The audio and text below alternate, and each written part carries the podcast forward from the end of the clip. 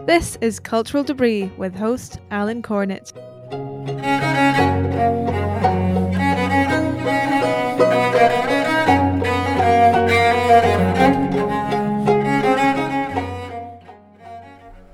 Welcome back to Cultural Debris, the first episode of the new year. I pray your new year and epiphany were peaceful. It is nice to be back with you in 2021. We were blessed with a rare white Christmas here, and we all snuggled in with a fire in the fireplace. While the world has been in tumult, we had one of our most enjoyable Christmas seasons I remember. If you have not done so, please take a moment to leave a five star rating and perhaps a positive review for Cultural Debris. Many of you have said nice things, and I would love for you to share that. It may not surprise you that new, by which I usually mean new to me, books have arrived at Cultural Debris headquarters. A book I received for Christmas is The Eight Doors of the Kingdom Meditations on the Beatitudes by Jacques Philippe. I recommended his book on searching for and maintaining peace in an earlier episode. A little gem of a volume I came across just yesterday is a hand sized book called Japanese Papermaking by Kiyofusa Narita, published in Tokyo in 1954. I've long had an appreciation for the book arts and couldn't resist rescuing this bit of cultural debris. It even has some paper samples inside you can see some photos of it on my Instagram feed. Last year, I started a little online book exchange, which I christened Jólabókaflóð, after the annual Icelandic Christmas tradition of the Christmas book flood. My online friend Stuart King sent me a book by Charlie Lovett called The Lost Book of the Grail. Stuart wrote in a note, I'm so convinced you'll like this book, I wonder that you've already read it. He needn't have worried because I didn't know the book or the author, but I devoured it during Christmas time, one of the most fun reads I've had in a while. It's a literary mystery involving the Holy Grail, King Arthur, and an old English church. The protagonist is a book collector and loves things like Vanity Fair prints. I recommend it absolutely. After the holiday season ends, we drift into the ordinary time of winter. A book I find myself enjoying this time of year is called First Garden and is by C.Z. Guest. You need the original edition, which has illustrations by Cecil Beaton and also an introduction by Truman Capote. It's a beautiful book worth getting for yourself and also sharing with a good friend. A Twitter friend of mine, the poet Jane Greer, shared a poem with me that I want to share with you. Lesson learned on a long walk. Tonight there is a ring around the moon as it reclines in ice, a pale sliver. So big the moon is halfway up the sky, and still the circle touches ridge and river. Look at the circle, and it disappears. Paleness and deepness mingle and diffuse. Look at the moon. The circle calms itself. To renounce does not always mean to lose. Give Jane Greer a follow on Twitter at North Dakota Jane, and also check out her new book of poetry, Love Like a Conflagration from Lambing Press. A few years ago, I was traveling back from India through London, and this episode's guest had the idea that while I was there, I should travel down to visit R.L. Allan Bibles, one of the finest Bible publishers in the world, and then write up a post about it. I ended up taking a series of trains and buses from my hotel to a remote part of London to meet with Ian Metcalf, the then new owner of R.L. Allan. It was quite an adventure, and you can read about my visit on Bible Design blog.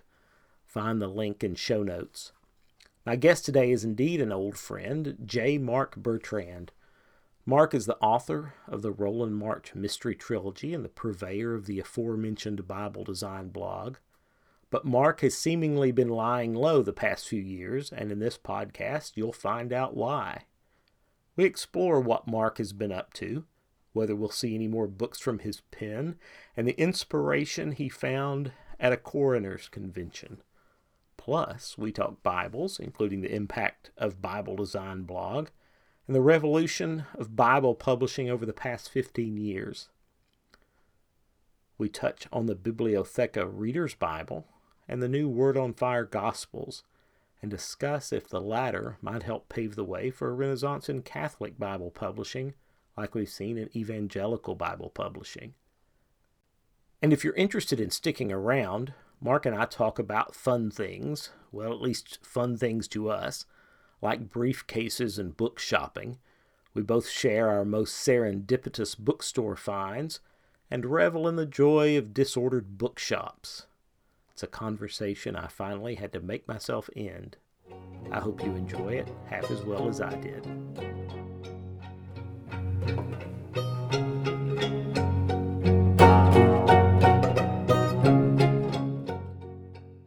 Reverend Mark Bertrand, welcome to Cultural Debris. Thank you. You, according to the Weekly Standard, are a major crime fiction talent. So, what are you up to these days? Are you are you doing crime fiction? I am. It's it's been a while since I've written one of my novels, and uh, I am let's say, working my way back in. I've had other interruptions in life that have uh, intervened and made it more difficult to devote myself fully to writing. But uh, the last couple of months, I've been turning my attention more and more to creative pursuits. And so, yeah, I hope to uh, be deeply immersed in a new novel uh, shortly. Oh, that's that is very good news. I want to get back to that, but let's let's take a pause and talk about those life interruptions. So uh, it wasn't that long ago, or at least it doesn't seem that long ago, that that we had the Bible Design blog uh, plugging along, and you had you had novels coming out, and then then poof, it was like Mark Bertrand went dark, and so so what happened? Yes. Well, what happened was this unexpected uh, curveball into uh, ministry, hence the the reverend that you alluded to earlier. And so I was actually ordained as a Presbyterian minister in early 2017, and that has been uh, wonderful, but also, as you can imagine, uh, quite disruptive to the life of leisure. That uh, I, I that can't imagine that actually. so right, so I've had to to reorder some priorities a little bit, but I have a uh, a recurring dream. Maybe it's naive, but that some at some point I'll I'll find the balance. So do you do you envision maybe sort of like a a Presbyterian Father Brown uh, idea? Do you think you could go with that? I don't know. You know, it's it's funny. As much as I love Chesterton and as much as I love Father Brown, you know, when it comes to uh, I don't my ideological commitments in crime fiction, uh, they're they're they're a little bit different, you know, and I think that. Uh, I, although sometimes I do tend to maybe be as Raymond Chandler was too dismissive of the classic uh, stories of detection. I think what interests me in the genre is probably a little bit different. Uh, not to mention, I don't have the the gift of uh, Jesuitical logic at my disposal, and so I'm not sure I could craft uh, the stories that uh, you find Father Brown in. Well, you know, one thing you you could start introducing tea into your into your detective fiction. I think I think that would take you a long way. Right, right. There's there's definitely an absence of of tea and and and really beverages in general in my work. So So tell me some about about the ministry. I know that you uh, you had served as a an elder in the Presbyterian Church in right past times, and so so now you've moved into a pulpit role, I guess we would say. Right. You know, I always tell people this is the last thing that I expected to happen, and if I had known uh, this was going to happen, I would have done everything I could to avoid it. Uh, I did go to seminary for a while after getting out of grad school. You know, so I did my uh, MFA in creative writing, and then I don't know, within a year or so, I was back in seminary. But it was really um, I, I had no intention of you know putting that knowledge to use, except in in one sense, which was when we were in grad school. You had to take uh, these two courses on what they called modern thought, and it, you could have just as easily called it Intro to Nietzsche, and it would have covered the same material. But the idea was, you know, if, if you're going to be a writer, you need to have ideas, you know, something that you're you're writing about. And so uh, I came out of that experience really wanting to be able to explore, you know, these theological concepts. And so, you know, I went to seminary just as a way of of digging deeper, you know, studying those ideas so they'd be uh, more available to me as as an artist really. And so you know that was my interest and then come you know really two decades later uh, it turns out that uh, as they say god had other ideas. And so i was uh, called to ministry and ordained and yes i do uh, preach in the pulpit and it's a, it's a strange combination you know for people to to uh, be a crime novelist and also a pastor. And it occasionally has resulted in unusual situations where people, you know, overhear their pastor plotting to, to murder others, you know, and that sort of thing. But but on the other hand, you know, as a Presbyterian minister, you know, with a, a creedal commitment to human depravity, that goes really well with being a crime novelist. So there are some areas of overlap. Well, that's right, and you you actually wrote an article about sort of the theological implications of, of detective fiction several years ago that uh, that folks can go read, and I'll link that in in show notes. Right. I think you know, like just the the the overview, the kind of the the kernel of that is usually when people try to justify why, especially religious types, would be interested in crime fiction. It often centers around the idea of the restoration of order you know, so there's a, a kind of Eden that is interrupted by the serpent of murder, and then the detective comes in to uh, discover the truth and restore that order. But my interest is very different because the kind of fiction that speaks to me is, I would argue, more. Uh, more plugged into the idea of human corruption. So, a lot more skeptical of the initial order and the ability to restore it. So, the kind of thing you see more in, like, let's say, American uh, noir fiction, where you you've got a, a detective, you know, Chandler would would say a kind of white knight uh, who is not himself a corrupt or mean person, but a quester for truth. But he's surrounded by people who are touched by, uh, you know, what we would call like systemic corruption. And the cops aren't the the bumbling incompetence that they are in Sherlock Holmes. They are uh, corrupt. You know, they are self interested and that sort of thing. And so, it's a different kind of story, I think. And although there are points of similarity, um, certainly in my own work, what I found really compelling was just just the sense of um, how the crime impacts these various layers of an already corrupt system, an already corrupt culture, and so uh, my you know protagonist is a much less perfect crime fighter, and uh, sometimes susceptible to running with the wrong ideas and and reflects more this sense of of the world is not uh, a perfect order that occasionally goes off the rails when people do things is extremely bad, but one where even our sense of of right and wrong and the way things ought to be and order are also corrupt.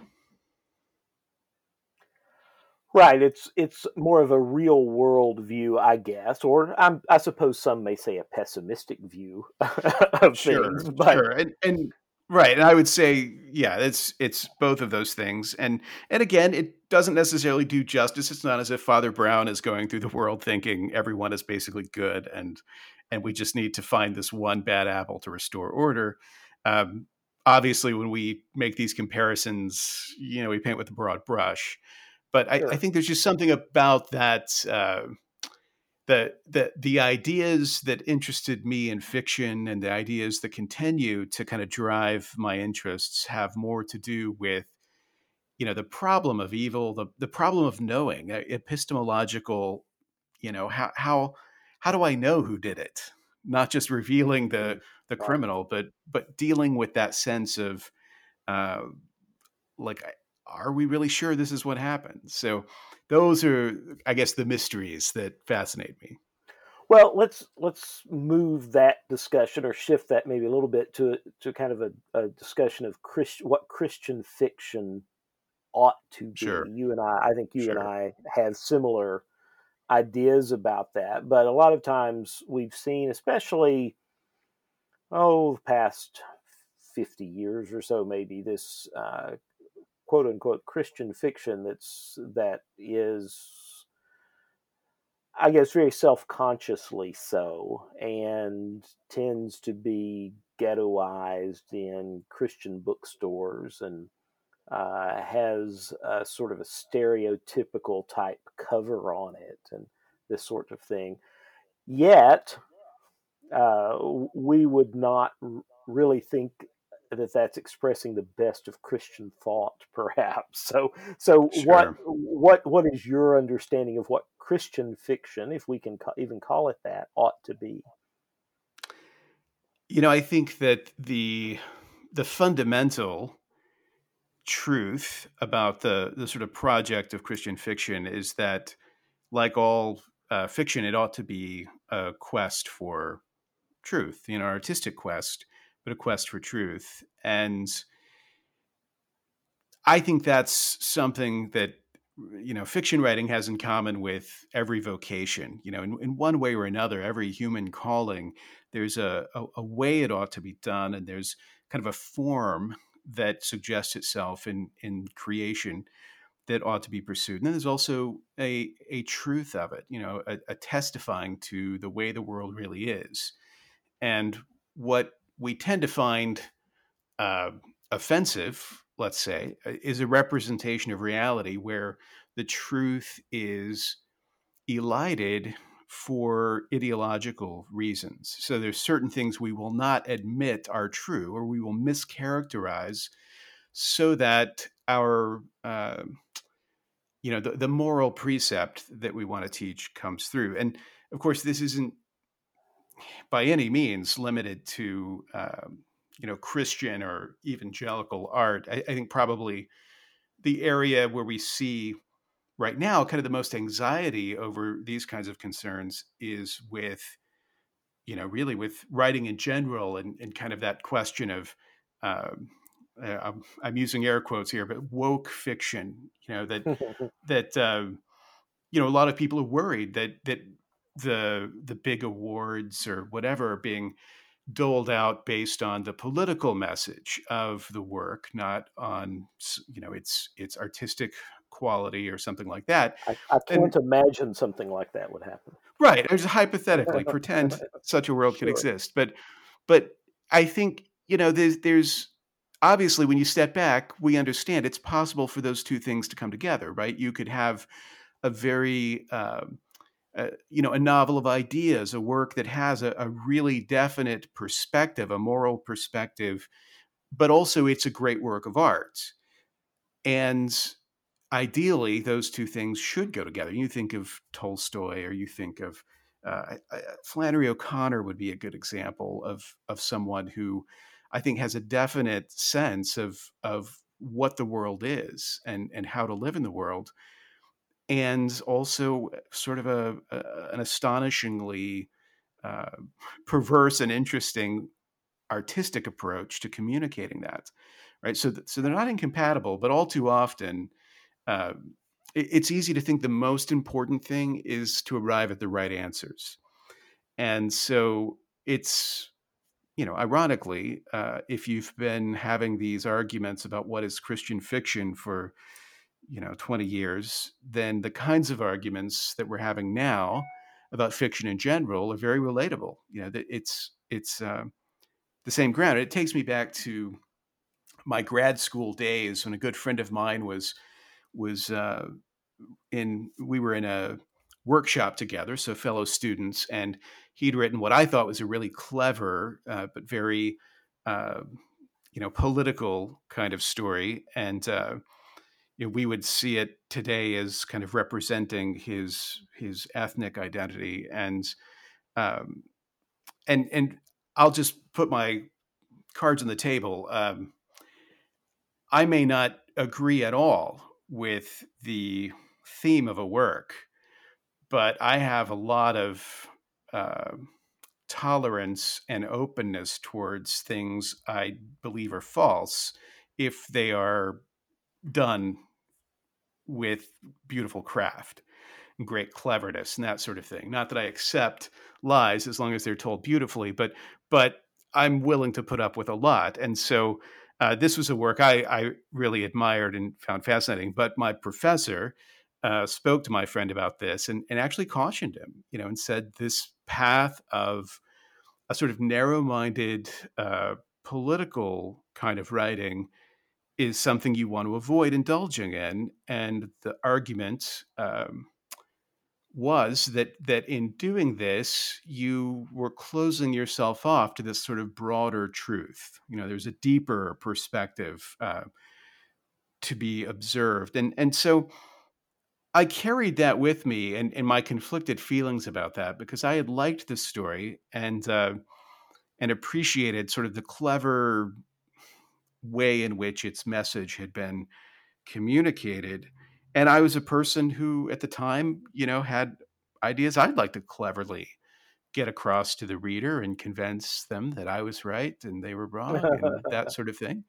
You know, and and so I struggled with those words of my professor. And the thing is, he was a I guess at that time would have been in his 60s, kind of a Jewish New York intellectual type guy, and, and had a deep understanding of uh, you might think of as sort of a an ethnic perspective on writing. You know, he'd come out of this great tradition of Jewish writing, and and so it wasn't as if he was devaluing those markers of identity, but I think it's just that his experience of what you could do with that was more profound than just scoring these little points. And so I would say when you come to this question of, you know, what should the Christian novel be or something like that, uh, you sell the Christian tradition short if the answer is, you know, a, a, a sentimentalized tale that is reluctant to speak too frankly about the world as it really is.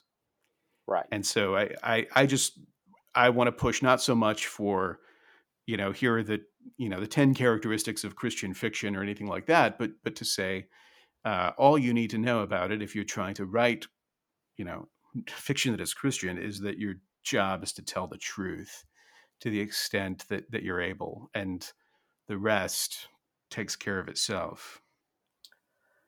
So, if, if we're talking about a more politicized literary world, which I think seems to me as an outsider to be the case not only in in fiction but everywhere uh, is is genre writing uh, maybe an easier place to hide since you're a, a, a quote unquote genre writer i don't know that there are any good places to hide but but the the great thing about writing of any kind, but I think especially if writing fiction, is that it's not typically done by people whose hope is to avoid detection. you know that that, uh, that you know, regardless of, I mean, the reality is the the world is inhospitable to artists, regardless of of their perspective, and it's always a mistake, I think, to assume that you're being singled out when in reality it's difficult for everyone and, and a surprising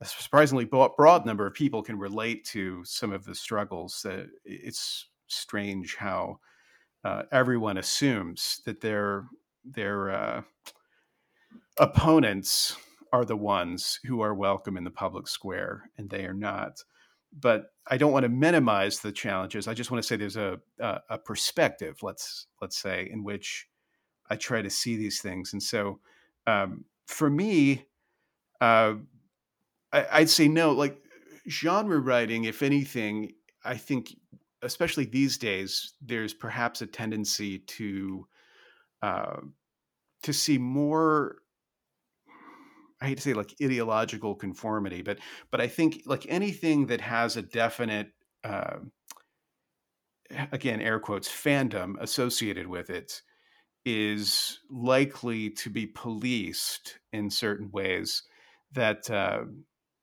that you know uh, maybe a more free flowing artistic expression really isn't. So the expectations are, are. Are, more definite, and so you you see that in crime fiction definitely, where you can look at different uh, trends in crime fiction, and you'll say, "Oh, the, you know, this book clearly feels like it's from that period in the in the '90s when all of the plots were really sort of disguised efforts to engage in social issues, or you know that sort of thing." So I think you see that in genre writing as well. Uh, but my hope is, and again, uh, I'm one of those sort of naive cynics uh, that that artistry overcomes those things. I know for myself as a reader, I don't decide who to read based on their their ideology. You know, I don't decide who to read based on their politics, and uh, as a result, the kind of reader that I want to speak to is is the one who, like me, is looking for something more than just to have your I don't know, to have your views affirmed or to have them challenged or whatever. So the, your your initial trilogy was uh, with a police detective.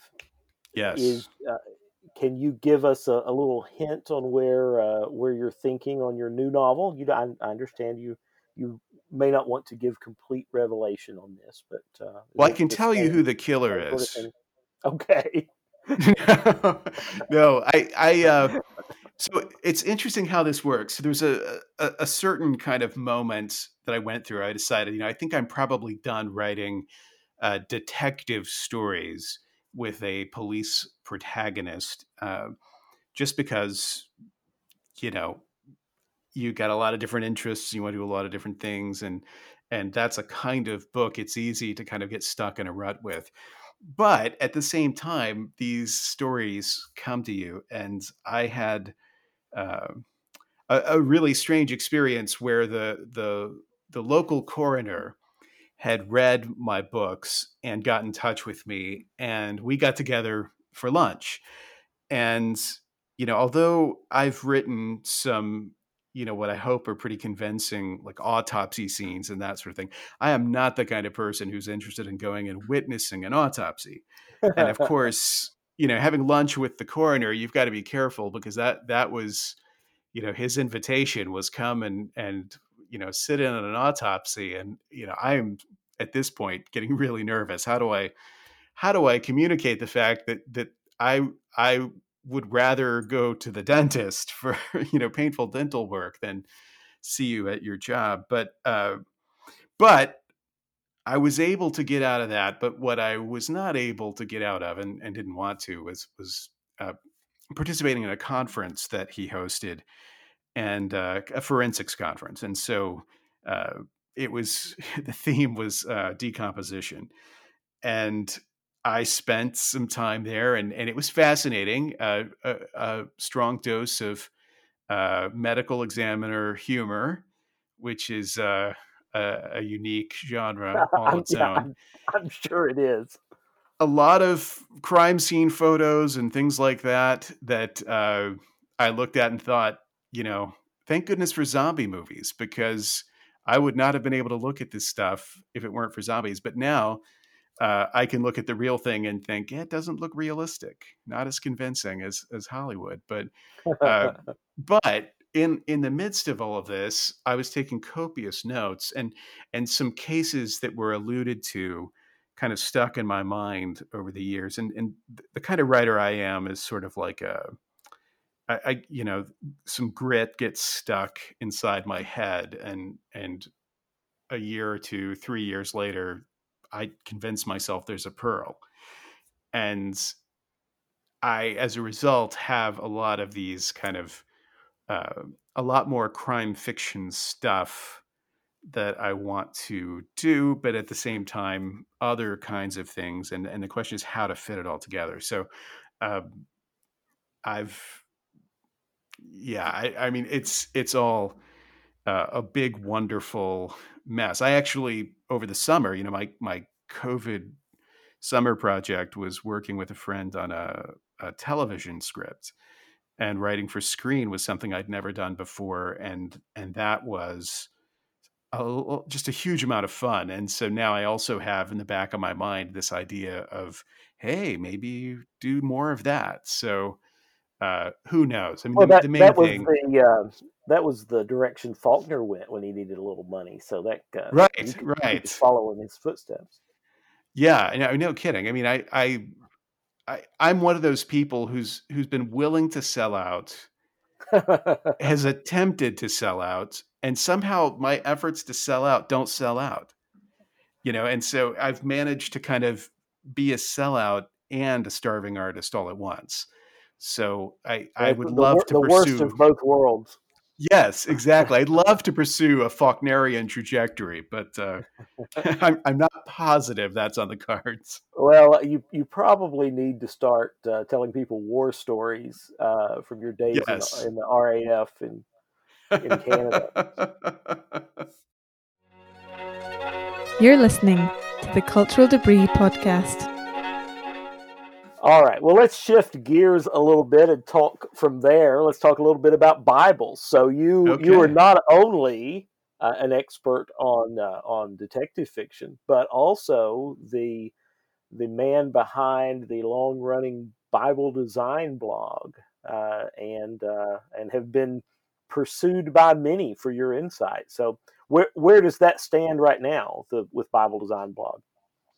Well, you know, I I expected with the lockdowns and all of that kind of thing that this would give me time to go back and and do some of the things that I'd not managed to to keep up with. I think if you look at Bible Design Blog online, um, I I th- it's I think it's been a year since I've put up any new content.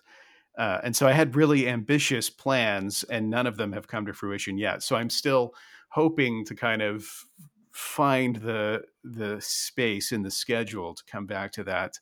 Uh, it's also interesting though, because of course the the world of Bible publishing has changed so much from the the days when I began to write about Bible design. That um, you know, it's it's a very different kind of world, and and you know, I'd say for for the most part for the better, in some maybe small ways for the worse, but it's um, it's definitely a different animal, and so I I think what I have to say about things has also maybe changed a little bit over time. So Sure. you know, at, the at the beginning, it was kind of, you know, it really was a, about cultural debris. You know, I mean, this was, uh, it seemed to me the not the twilight years of of Bible publishing, but but more like the- you know, the Roman Empire has fallen. That happened about hundred years ago, but uh, right.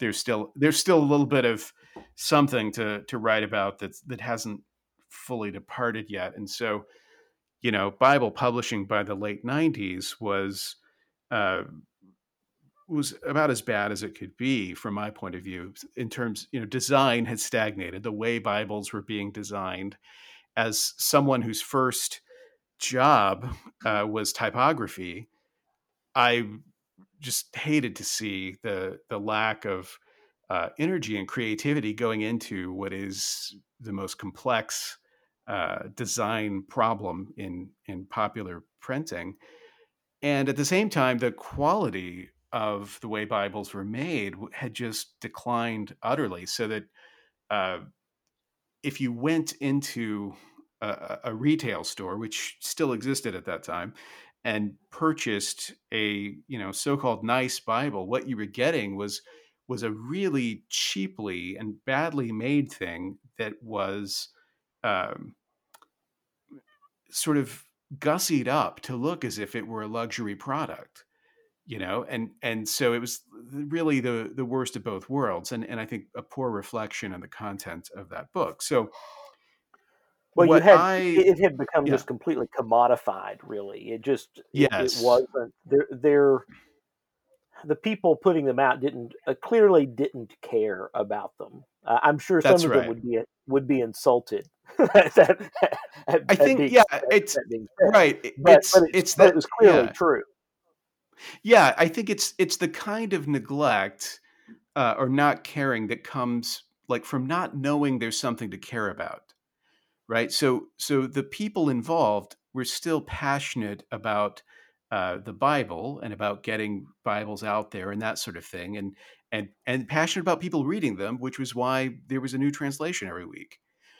Right. But the idea of how the Bible should be designed and how it should be printed and all of that, I think that had sort of been taken off the table. And it's like, well, the Bible is just meant to look the way it's always looked, and they're made, meant to be made as cheaply as we can make them, uh, but also they should look fancy, you know, something right, like yeah. that. And so, so I think you know, for me, as I was writing, what I was trying to do was was really, I mean, almost an elegy to this lost world where uh, Bibles were were you know lovingly printed and produced on on great paper and bound well and and and and used, and so it started off that way, and over time, I think I became more uh, aware and interested in the various possibilities. You know, as a typographer, I kind of got more interested in questions of how the Bible should be designed. And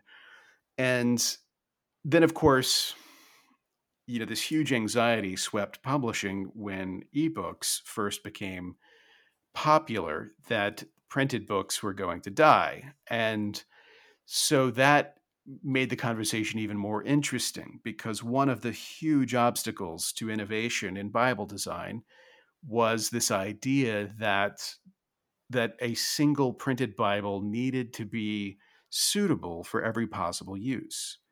So it couldn't just be a book meant to be read. It also had to be a book really good for reference, looking things up, that sort of thing.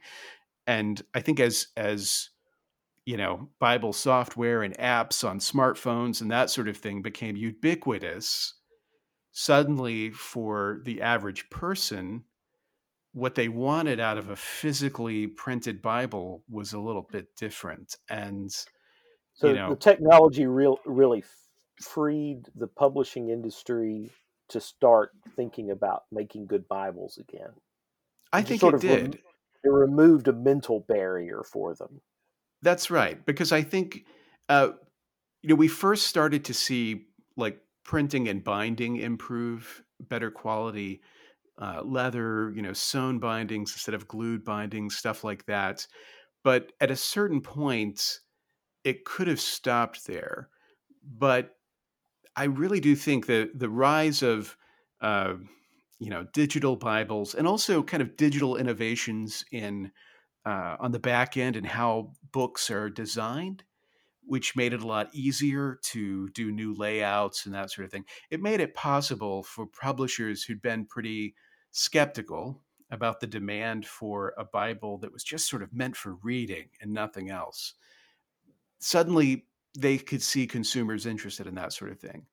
And so, you know, the last few years, you've seen just a huge amount of um, interest in reader friendly Bibles that uh, either remove or at least um, de emphasize all of the critical apparatus and the you know the verse numbers and the the other kind of references and interruptions and that sort of thing to give you something more like uh, a text meant for immersive reading, which until you know the last few years editions like that if they existed at all they were always highly specialized and hard to find and now uh, they've become you know relatively common and and some quite good ones and as a result so what well go ahead finish that I was just going to say that you know I began this project as a kind of pessimistic. Uh, this is the world that used to be, and now, ironically, find myself in what what starts to look like a little bit of a golden age of Bible publishing. Right. I, I, think you're right about that. What What was the year that you do you remember the the year you started uh, Bible Design Blog?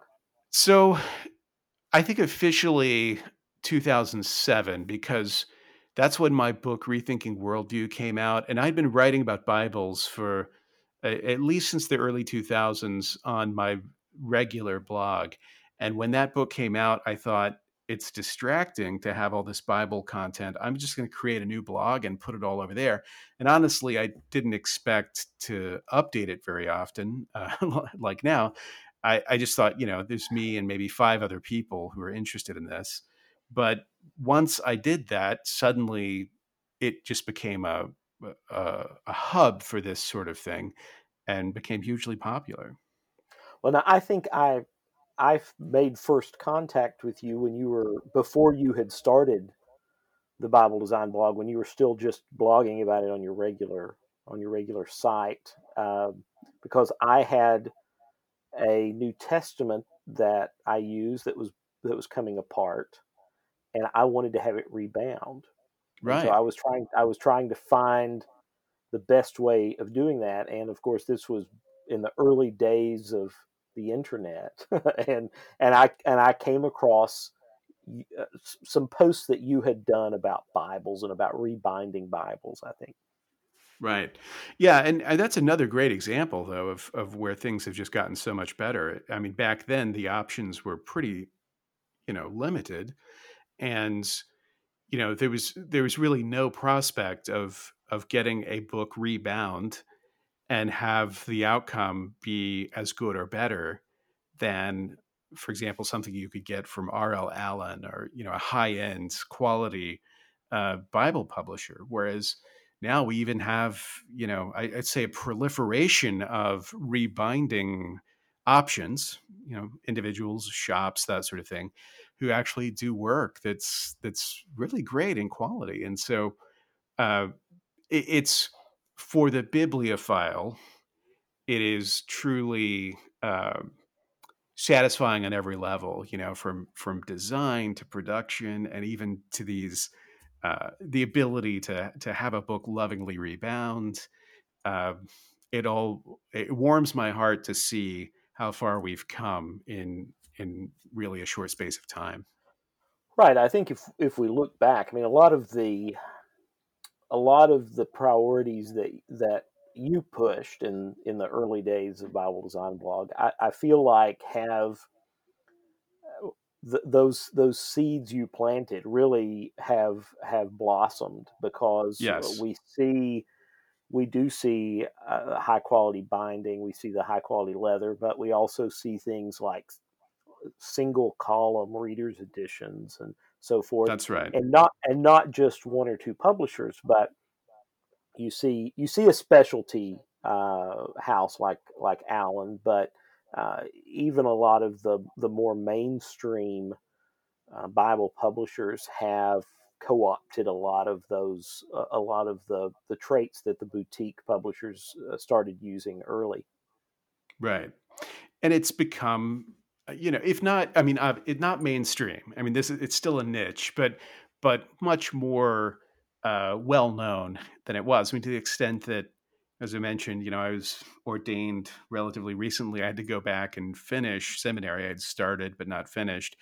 And, you know, just had this surreal experience of having professors uh, devote time to talking about how Bibles should be designed and stuff like that. And and it's a weird kind of full circle moment, right? To be a student in a classroom being taught ideas that you were once considered a little bit crazy for advocating you know but it's uh it, it's a wonderful feeling at the same time you've, you've and yes mainstream. i yes and i did have professors who would bring their their sort of beautiful uh, bibles to class still in the box and uh for protection and and i, ch- I, I uh, chuckled I can I can uh, I can sympathize with that. So speaking of which, I have sitting beside me uh, right now. Three different Bibles. I mean, actually, I've got more than that, but three I wanted to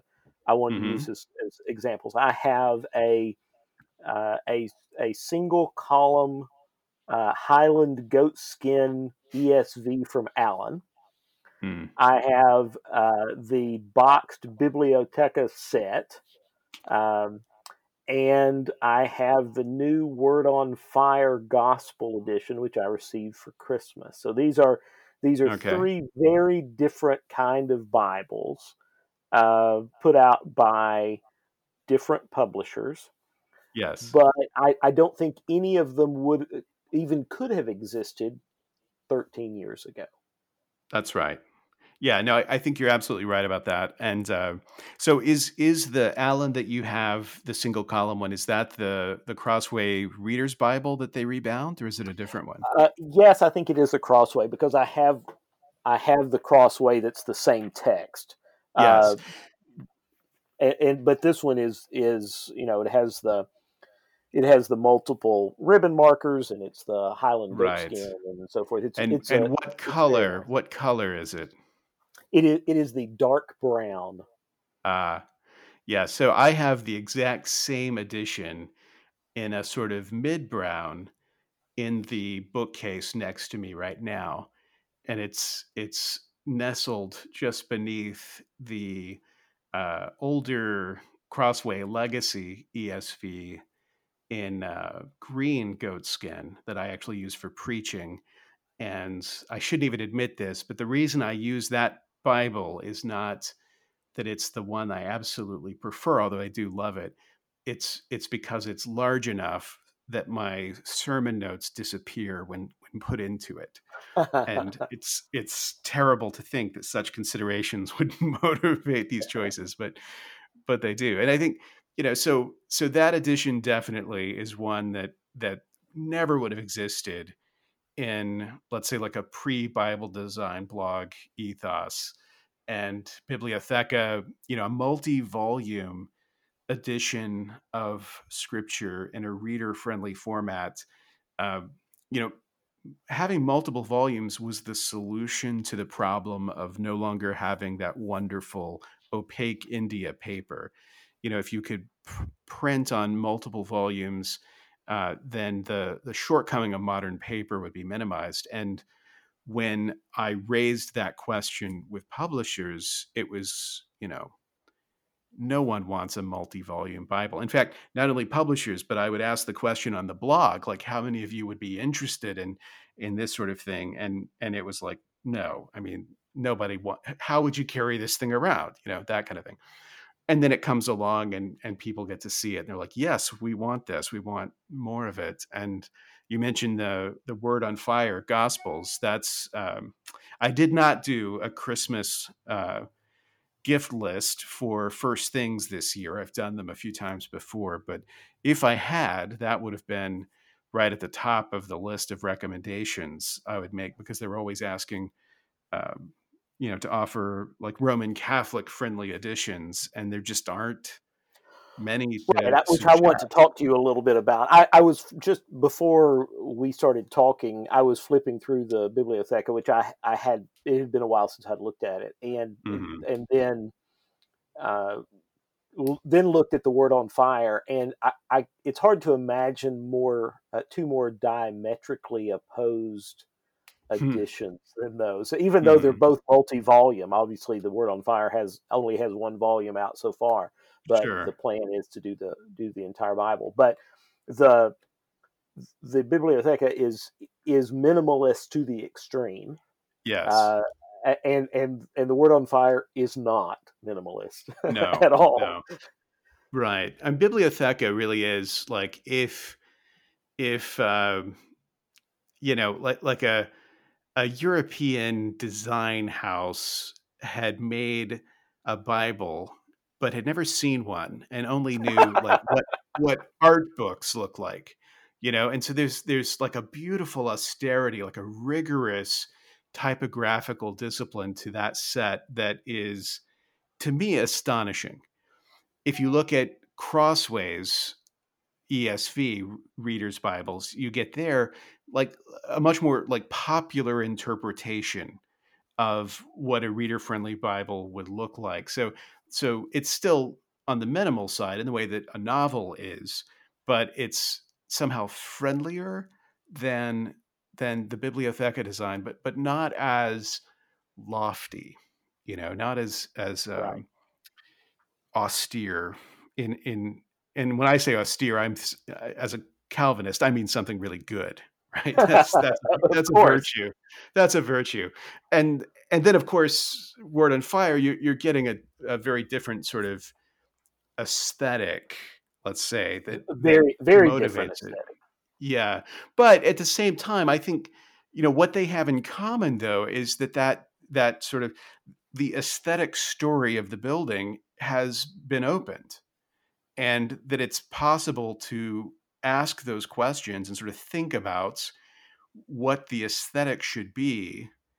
And you know i think 20 years ago if you had raised the question of aesthetics in bible publishing people would have thought you were being irreverent. You know right. that that you know aesthetics is frivolous or something. And and it took a long time especially you know when i i started this the only answer to the question of readability was was to retranslate. And when I started writing about the design of Bibles, I remember a lot of people who were translators or at least let's say active in that community who would criticize that emphasis on aesthetics as superficial when what you really need to do is retranslate, you know. Right. And we just need we need to infinitely retranslate. Yes, right. And so I think there's a you know, like you know, saying earlier about uh, you know having a philosophical perspective and doing great art. Th- these two things don't have to be separate; they can go together. Uh, but it does require you to take, let's say, aesthetic questions more seriously, and um, and, and we're seeing that happen now. Now, you had some influence on the uh, the the young men who were involved in designing uh, the word on fire what what sort of advice did you give them?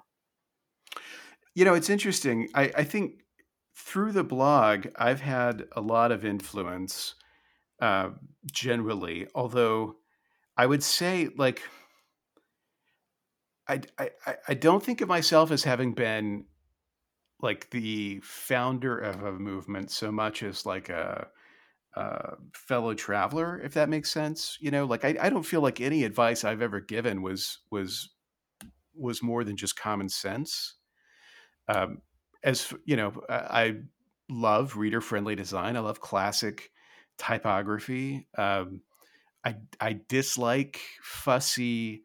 Uh, like so-called postmodern typography that calls attention to itself and and that sort of thing but but you know, there's there's nothing unique about my ideas in terms of um, you know originality. I, I, think it's more about the application of these ideas into the area of designing Bibles, and you know, so I, I don't want to I don't want to downplay like you know if you're listening and, and need someone to come in and be a, a consultant on on your your publishing project or something, you know, I'm not downplaying my my unique set of skills, but at the same time, at the same time, I, I, you're you're undercutting your ability to sell out. You need to. Uh, you need to yes, right, right. But you know, I think like the relationship I've had, and and you know, with publishers over time in various ways, you know, I I felt you know a lot of times with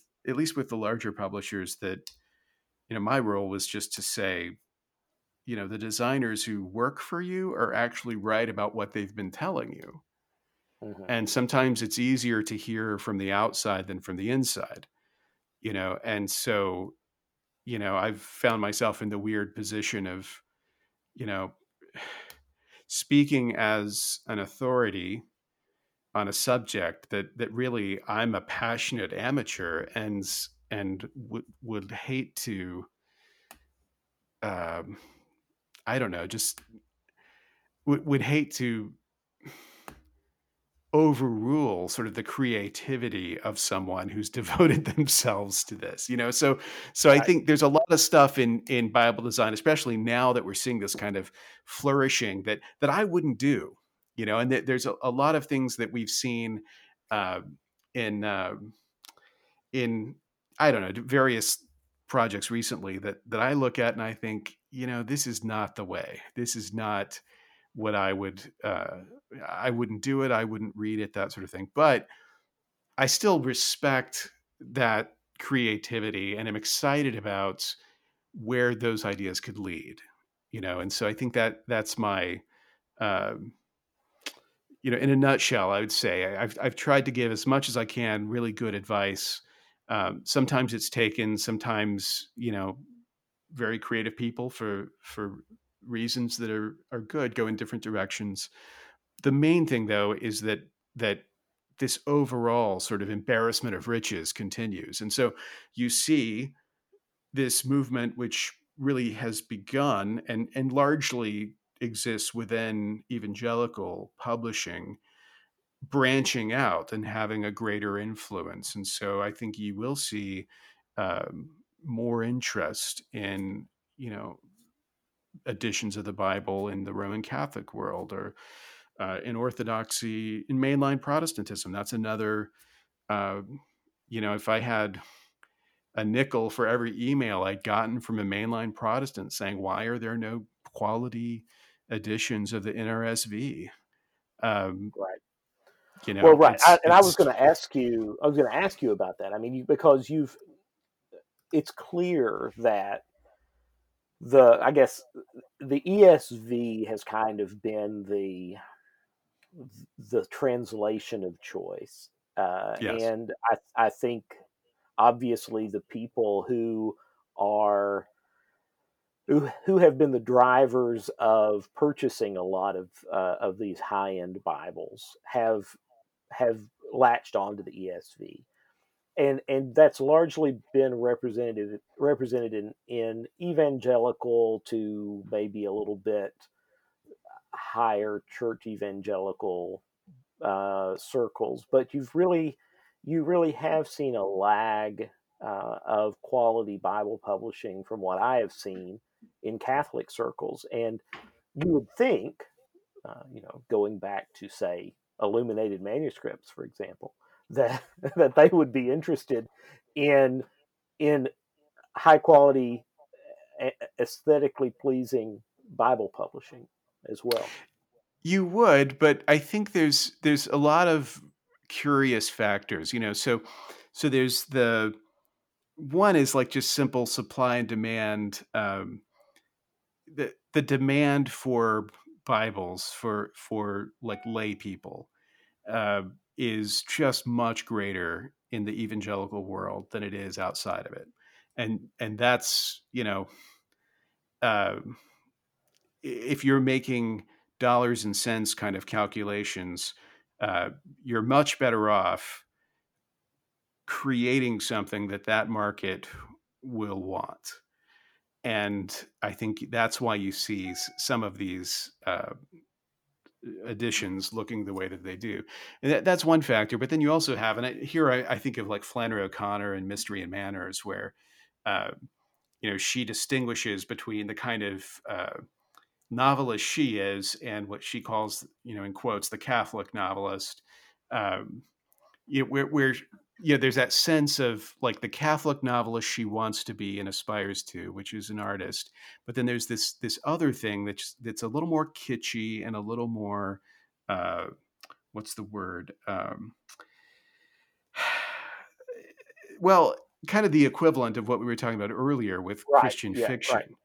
You know, it's it's the the part where you know she says the word christian has become uh, you know of little value because it's come to mean just a person with a heart of gold you know the sort of sentimentality that sort of thing. And so i think you know for me having grown up in you know louisiana sort of in in uh, kind of a roman catholic culture the, the my catholic friends that the the stream they swam in was was more what she would have seen as that kitschy moralistic one and and i can totally understand where that world like its equivalent in the evangelical world is well served by by cheap kitschy bibles that don't often get read. And so there's not maybe that upper story demand for this other thing. And and i think that's you know that's been the, the challenge with mainline protestant editions as well. It's just that it's a it's a smaller group of people interested in this particular thing but the beauty is as it becomes you know more readily available then the question people keep asking is well why don't we have something like this? And it right. turns out you know in this this weird way that uh, the, the, the supply creates a demand. And uh, right. so know, a, I, I, build it and they will come idea exactly exactly and so so i think you know you see it starting off small but but yeah i mean it's you know i i you think if if you look at it like i don't know you look at like a mid-century breviary and think you know what happened? Like like why why did the you know tradition that produced this incredibly complex and and and baffling and beautiful printed object stop when did it lose its interest in the bible you know as as a object and and how can that be regained and i think the answer is in the same way that it was and is being regained everywhere else which is through these smaller, more niche enterprises that then have an influence on the on the larger ones. Right. Well, let's close with a discussion of some fun stuff uh, that that you and I share uh, uh, share affinities for. A lot of this conversation yes. has has really just been stuff that you and I like, but that's right. really that's one of the nice things about doing this podcast is is really uh, at some point people may catch on that I just am having people on I want to talk to about stuff I want to talk about. So that's that, that that's how that's how complex this this podcast is. Um, but you and I have what an affinity for what I will call some of the finer things in life. Uh, of yes. course, uh, the problem that both of us have is that we have the proverbial uh, champagne taste beer budget, Yes. None, nonetheless, uh, just as there are fine Bibles, there are fine other things, and uh, and so we like old books and bags and briefcases and oddball yeah. accoutrement out there. Uh, what uh, I know that you are particularly a uh, an aficionado of of bags, leather bags, luggage, that sort of thing. So what uh, what right. are you currently carrying? Because I know that it, it shifts with the wind. it does. And and this very morning I, I received something new. But uh, ah, very good. Good timing.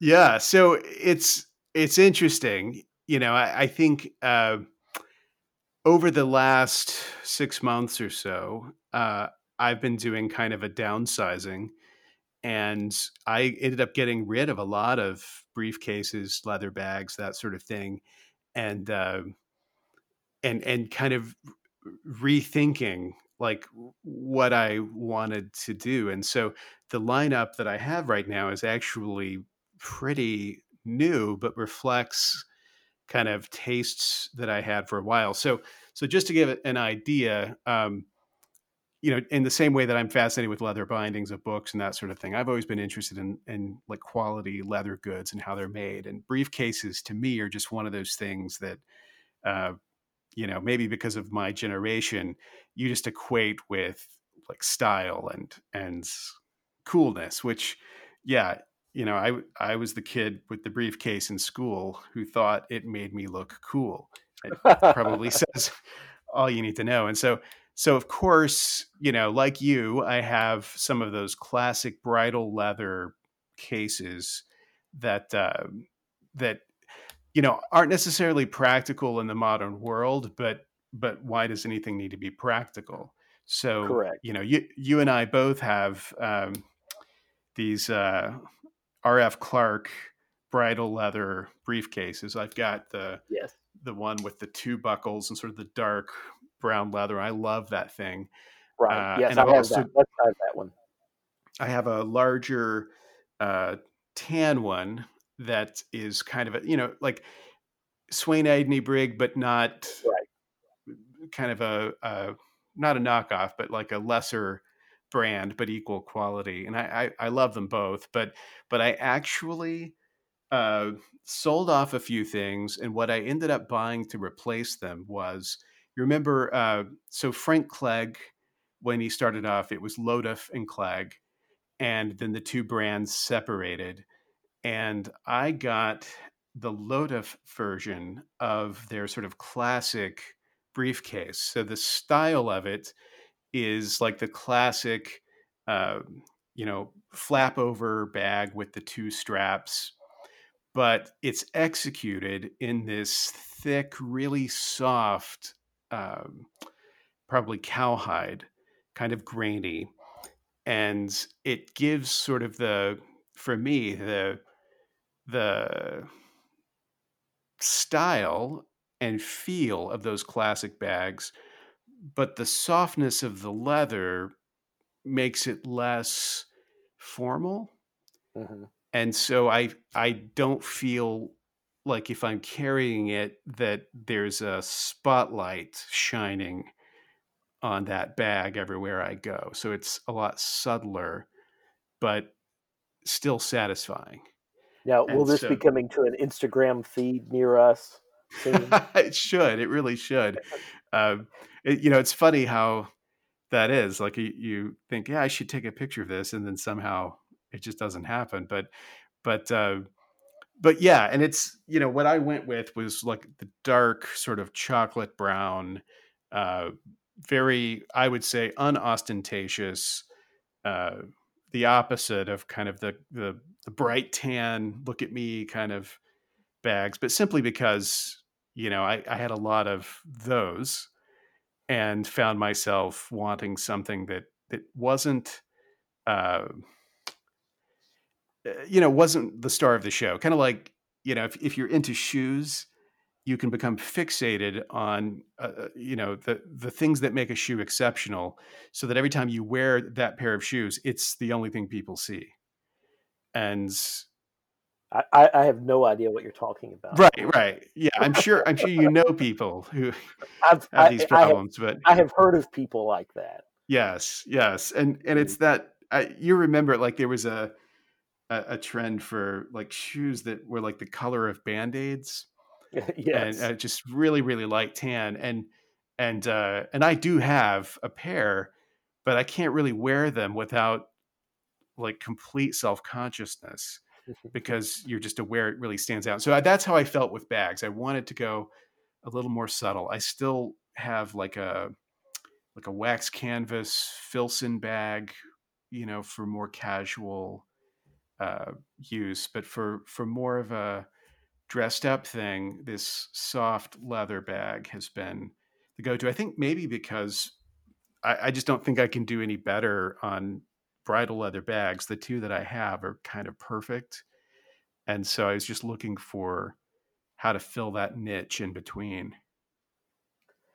So about a decade or so ago, I was living in Kansas City, and Yeah, uh, and you came through town on one of your uh, your summer tours, right. and uh, and stopped at uh, at, a, at a little place I used to go to that is actually no longer in business called Rick's Kansas City, and they had a, surprising uh, a surprising inventory, I guess we'll say at the time, and uh, what I, I believe you ended up with a few odds and ends from that uh, from that. Right. Yeah. So I, I tell this story a lot because uh, Alan I don't know if if listeners realize this, but you are like the truffle hunter of the thrift stores. I don't I don't know how you find the things that you find because uh, I've attempted to emulate your abilities and have come nowhere close. And so uh, I remember you suggesting that we go check this place out in this very sort of undistinguished storefront. And I just thought, you know, okay, fine, you know, it'll be it'll be fun having no clue what a Aladdin's cave of stuff this was going to be. You know, and they had boxes and boxes of, uh, I guess, uh, liquidated inventory from the Venanzi store in New York, right. and and Venanzi store in New York.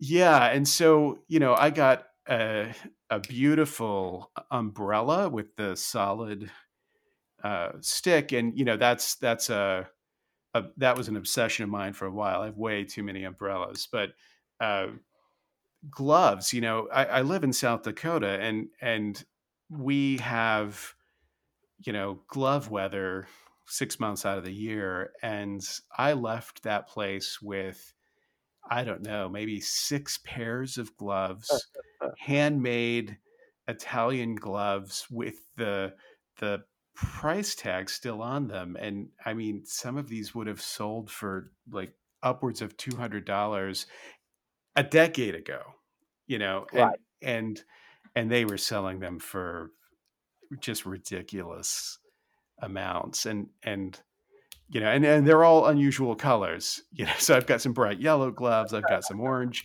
orange peccary gloves with with cashmere lining, and and uh, yeah, just just amazing stuff, and once in a lifetime kind of. Oh, know. it was, it was. Yeah, he he was uh, just sort of an old school tailor. He he because uh, that I, I discovered that shop because I needed to find a tailor in Kansas City to to tailor all the various things I bought at thrift stores, mm-hmm. which I can find good things, but they usually need a tailor. Uh, sure. And so I started using them as a tailor shop, but they also sold a lot of new goods that they purchased liquidated, sort of a, from jobbers, that kind of thing, and, mm-hmm. and, and very high end things as well. They had Oxford suits, and and uh, in fact, one time I went in there, and he said, "Check out, uh, check out this new Oxford suit that I got in. It was it was custom." Uh, it was custom made for the the governor of Illinois, and hmm. uh, so I went and looked at it. And inside the pocket was uh, was the name Blagojevich, uh, and this they had they had an Oxford suit for for Blagojevich, and I was like, well, you know, who's ever heard of this guy? But right. Uh, and in but, the other pocket, there was an envelope of unmarked bills. That's right. Yeah, exactly. I, I didn't know enough to check that, but uh, but this but, but, it was apparently a suit. I guess they had made for him. He, he hadn't gotten. I don't know how they ended up with it. It was a new suit. Mm-hmm. Uh, but they but they would get things like this, and so Rick, who um, who actually passed away uh, some years ago, but Rick uh, told me one time I walked in to bring some sport coat or something I'd thrifted, you know, Brooks Brothers sports coat or something and uh, and he said, "Have you ever heard of a store called Venanzi in New York?" And I was like, "Yeah, I've heard of it." Uh, I was probably the only person in Kansas City who had, but I had heard of it.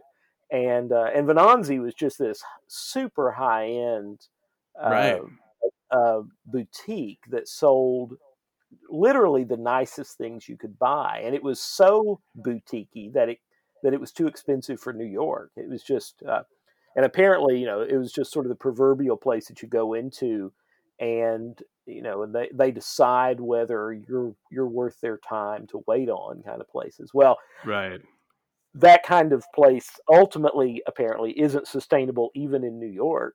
Uh, but they so they went out of business, and Rick, who was just this, you know, just this tailor uh, from a long line of tailors in Kansas City uh, in a, as you said, an unremarkable storefront on the Kansas side of Kansas City, uh, and just this kind of the strip mall.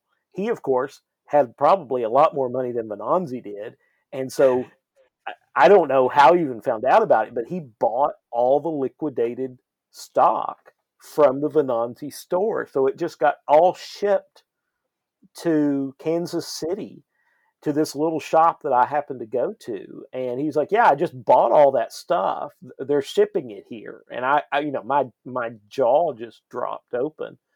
And uh, I was actually there the day that the Edward Green shoes came in, and and literally was taking these these Edward Green shoe boxes out of the shipping box. just uh, right. you know that, that, that sort of thing doesn't happen. And right. uh, and he they had stock oh for for a long time but they were just you know scottish sweaters scottish cashmere sweaters and those the umbrellas you were talking about and sure. uh, you know, these super high end sport coats and uh, selling them for you know pennies on the dollar, which still not all it wasn't necessarily dirt cheap all of it, but pretty close. So uh, that was that was a uh, a find that will will never be uh, that will never be repeated. I'm afraid. Yeah, so, no, I, I think it was uh, right, just just a once in a lifetime opportunity. But you know, I always think uh, like my definition of of friendship. You know, a, a friend is someone you go to the bookstore with. You know, who knows that the most important thing is to be looking for books, not not talking. And correct. You know, I I, I think this takes that to another level. You know, I mean, it, it's it's just when when someone takes you into the cave where all of these goods are displayed uh, you know that that friendship has occurred that's right that's right well I, I, I try to i try to take care of people and i'm always good at helping other people spend their money if if anybody needs needs direction on how to do that i'm very skilled That's right. uh, at, right. at doing that so you had mentioned earlier about uh, about the relative merits of, of thrift book buying versus bookstore used bookstore right. buying. And, yeah, I uh, mean, they both they certainly both have have their their benefits. I think.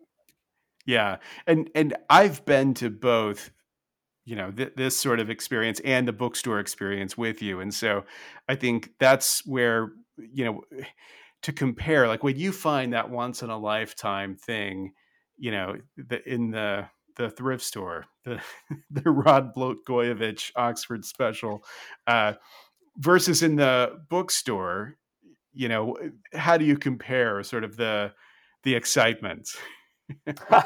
I, I, will say it is rare to find really nice things uh, really nice books in in uh, a thrift store now, you can find very good books, and occasionally sure. you can find first editions. I once I once uh, found a uh, an autographed uh, edition of of uh, a Gore Vidal novel, uh, hmm. which is not something I expected to find in the thrift store in Birmingham, Alabama at the time.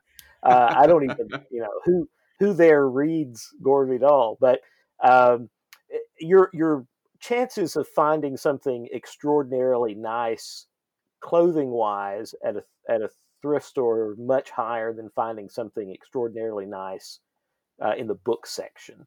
Uh, right. And I've found, you know, I've found a few, you know, like leather bound Easton Press editions, that sort of thing. That's kind of the top end, typically, mm-hmm. of, of, what you can find uh, book wise. You know, I find good just reader editions of, of books all along, and occasionally you you'll find a collectible level first edition, but not terribly often. Uh, a lot of people's reading habits are, as you know, not great. Uh, right. Sort of, uh, of course, the, the, with the new chain of half-priced books, you've got a little bit of uh, of kind of a of an amalgam between thrift and used bookstore uh, that that you can scare up some things occasionally there, pretty cheap uh, if if you know what you're looking for. Yeah, I, I think my best half price books find was an autographed P.G. Wodehouse novel. Oh. Which I thought was an unusual kind of thing to find. Um, I would agree. I mean, they, they had it in their sort of special books section, but it was still, yeah, you know, nostalgia section. They they they call yes, it here yes, right, right. And you know, I thought, well, I, I've got to, I've got to rescue this thing. So Absolutely, it's and that's it's, what it is. Uh, you have to understand that you're on a rescue mission, right? Uh, and that's what this. I mean, that's what this podcast is all about. Is to uh, that's right, yeah. Make those kinds of rescues. If you see a Wodehouse, a signed Wodehouse in a half price book, then then your duty is clear. That's right. You have a moral obligation. I mean, I, I felt that a few times. You know, I, there's a a an antique store in Rome, Georgia, that is now down one print of General Grant because it's in my office, not because I wanted a print of General Grant necessarily, but because it was on the floor when uh, all all of the Confederate generals were up on the the walls I was, I was about to say I would think that you could get a really good deal on a General Grant Yes. uh, portrait Yes. in Rome, Georgia. I got a I got a fantastic deal, and and I believe the scowl from the shop attendant was thrown in for free. But Well, uh, she was, I sure she was glad to get rid of it. yes, that that probably true, probably true. But Purchased- I- it was originally purchased as part of a lot. I'm sure. yes, I you know my it's funny when you think about sort of bibliophile scores. Uh, the the one that I uh, maybe it, it might not be like my best find ever, but the one that means the most to me uh, when I was in Seattle, I don't know, 15 years ago, I bought the poet Denise Levertov's collection of Francois Mauriac's novels in English translation. Oh wow! And they are these beautiful, I think, Eyre and Spottiswoode printed volumes. And it was, you know, the, the bookseller had uh, purchased these from her estate, I guess.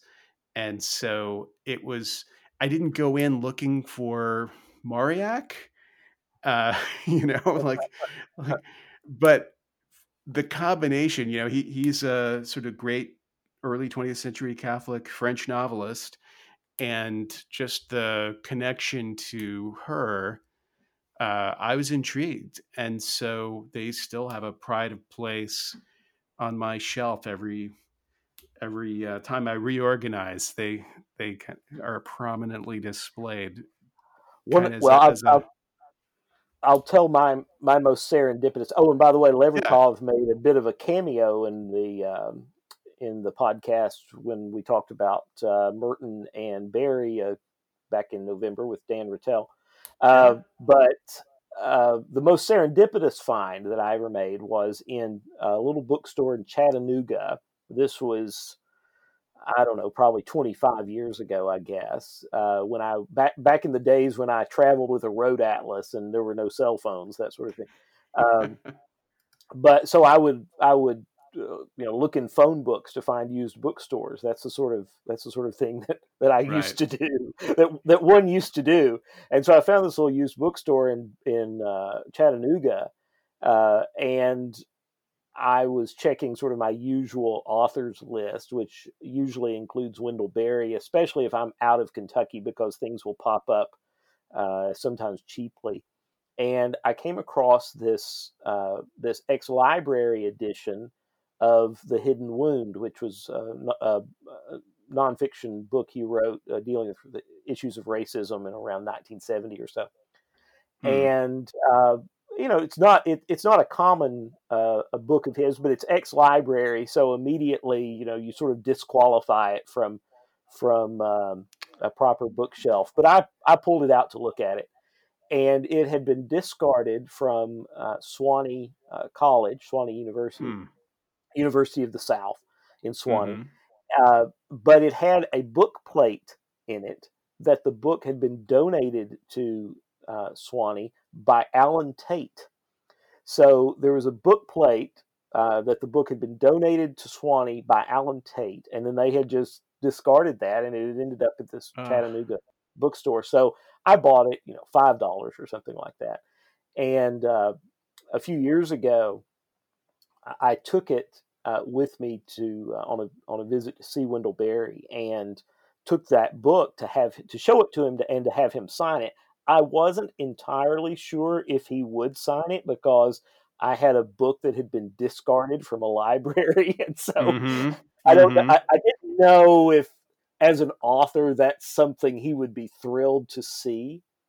But he has always been an admirer of Allen Tate, and and he and Tate had a correspondence, you know, back in I guess the '60s. He, of course, he was unaware that Tate had had donated this volume to the Sewanee Library, and he uh, talked to me for a long time about how moving it was to him that uh, that Tate had donated that book to the Sewanee Library and how much Tate and Tate's work had meant to him. And and then he wrote this really lovely uh, inscription uh, in it. And so for me, that is one of the uh, one of the best finds I ever made, and it's not Hmm. necessarily worth a lot as a fine Right. edition, but as an association copy for me and my interest personally, it's it's kind of it's pretty hard to top uh, at this point. The, the only thing better would be if if Tate himself had written in it, but um, so that's something that that I certainly treasure. Right. And I think it's also, I mean, it, it really does capture, uh, Eh, I want to say like the mystique of, of the bookstore, you know, that, that, that institution that, you know, we used to kind of discover through investigation in the phone book. And then you, you kind of go into this warren of, of disorganization and, and you know unsearchable stacks of books no no way to just plug in your search term and find what you're looking for the exploration Exactly. involved and and all of that that there is a there's a a, a relationship to those physical objects that's very different from from uh i i you just you can't have that relationship with the work in the abstract. It's not quite Oh, the I same. Yes, I agree, and that's you know that's one of the great things you and I, I think uh, have have a great appreciation for the physical object, whatever it is, um, and something that's analog, and it it there's a sense, I guess, in which you. Um, in which you earn it a little bit more in looking for books that way, as, and right as it is with thrifting as well, uh, rather than just going to eBay, you feel like you've you've put in your time and somehow this, you know, I, I've earned this item that I that I have right. serendipitously come across and uh, and rescued once again this this cultural debris that has been cast aside. So, right right well, There- Mark, I yeah. well, go ahead. Go Oh, ahead. I, I was just yeah, I was just going to say that that that sort of platonic ideal of of a bookstore in downtown Jackson, Mississippi, uh, a number of years ago. I found myself inside one of these places, and it was uh, you, you walk in and you immediately see that that there's no order to this. There are books stacked everywhere in every available spot. Um, there was actually certain like like caverns in the bookstore that were not illuminated, and the owner would give you Ah. a flashlight so that you that could go that is ideal. And I mean, this guy was wonderful because you know he he refused to pay the price to replace the fluorescent bulbs, and just handed out you know flashlights. And and as you explored, you might find you know a discarded bag of chips and a coke can or something from you know when he'd settled in months earlier and forgotten them but there was a woman who was dutifully organizing the books you know and, and one little room giving some some kind of structure and she was really helpful as we were looking for different kinds of things and and we assumed she worked there and then found out through the course of the conversation that she was a customer who came in from time to time to organize because she loved this place so much and wanted people to be able to find what they were looking for and uh, that combination of of like the bookstore owner who on principle will not have the lights replaced when they burn out and yet the customer who will come in and and contribute in that way i thought that this is the perfect uh, nothing about this should work right. It is the kind of place that you walk in there's just this thrill because you know that that this is the kind of place it would be possible to discover something in Yes. you know yes. that, we that here things could be hidden that had not been easily found and you might actually find something wonderful we had a place here in Lexington called Whittington's Books that was similar to that. Uh, the Mm. owner would sit and play the banjo uh, during the day, and uh, if you took a wrong step, you very likely could knock over a stack of, you know, a five foot stack of books very easily. So those uh, pe- people today with too much a Books experience don't don't truly appreciate the joys of of stores like that. But uh, right. occasionally, occasionally you can still find them out there somewhere, and they're worth uh, worth visiting because that stock, I guarantee you, is not on the internet. You have to you have to Right. earn it. It is. Uh, That's we, we will we will cons- consider that and and uh, a vote for the uh, the embodied and incarnational. I think rather than uh, than the abstract. Absolutely. Well, Mark, I appreciate you being on. I've enjoyed it. We could keep going, but we've probably lost all of our listeners at this point anyway. uh, so, thanks to the people who held on, uh, and perhaps we can uh, we can do this again. We need to get together and uh, and, Definitely. and go shopping. Definitely. Definitely. Well, thanks for being on. Thank you, Alan.